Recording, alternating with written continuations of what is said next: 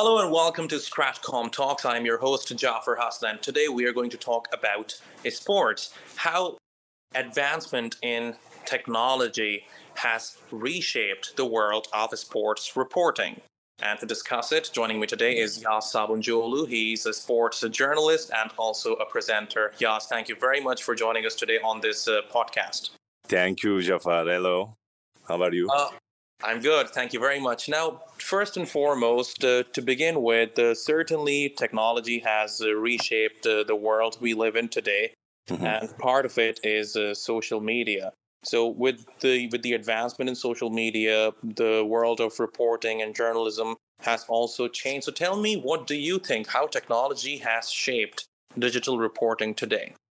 Um, as technology develops, you know, the world is getting smaller, and journalists can reach and get information everywhere, uh, everywhere uh, with a single message. As transfer window is, you can see this, and this is biggest advantage of technology to journalism. In previous years, this didn't exist, as you know, as the new generation. So we didn't experience the situation in the past, but our uh, living colleagues, he always says that they have a lot of difficulty while reporting and most importantly verifying a piece of information also that's why technology has improved journalism both indirectly and directly.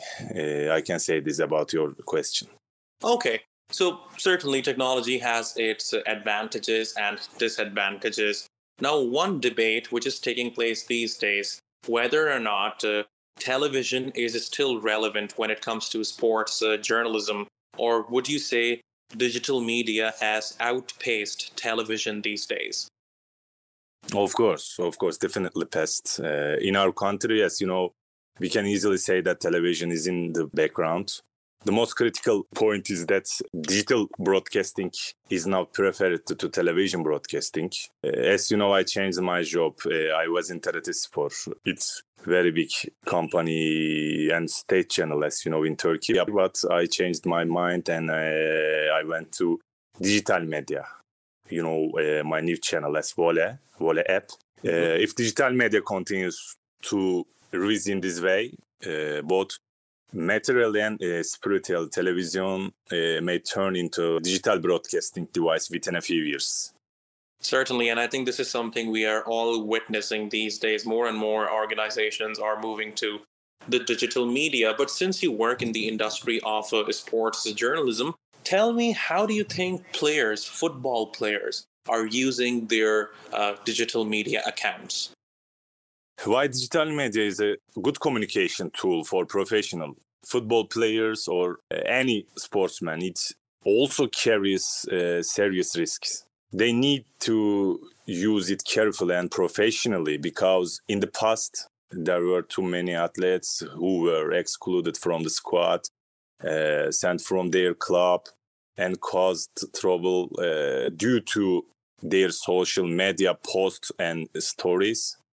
Uh, that's why using a little bit and confuse instead of using it too often is a better way uh, for professional athletes. My thing is they always ask something to professional about how can I use social media. It's very important for professional football players.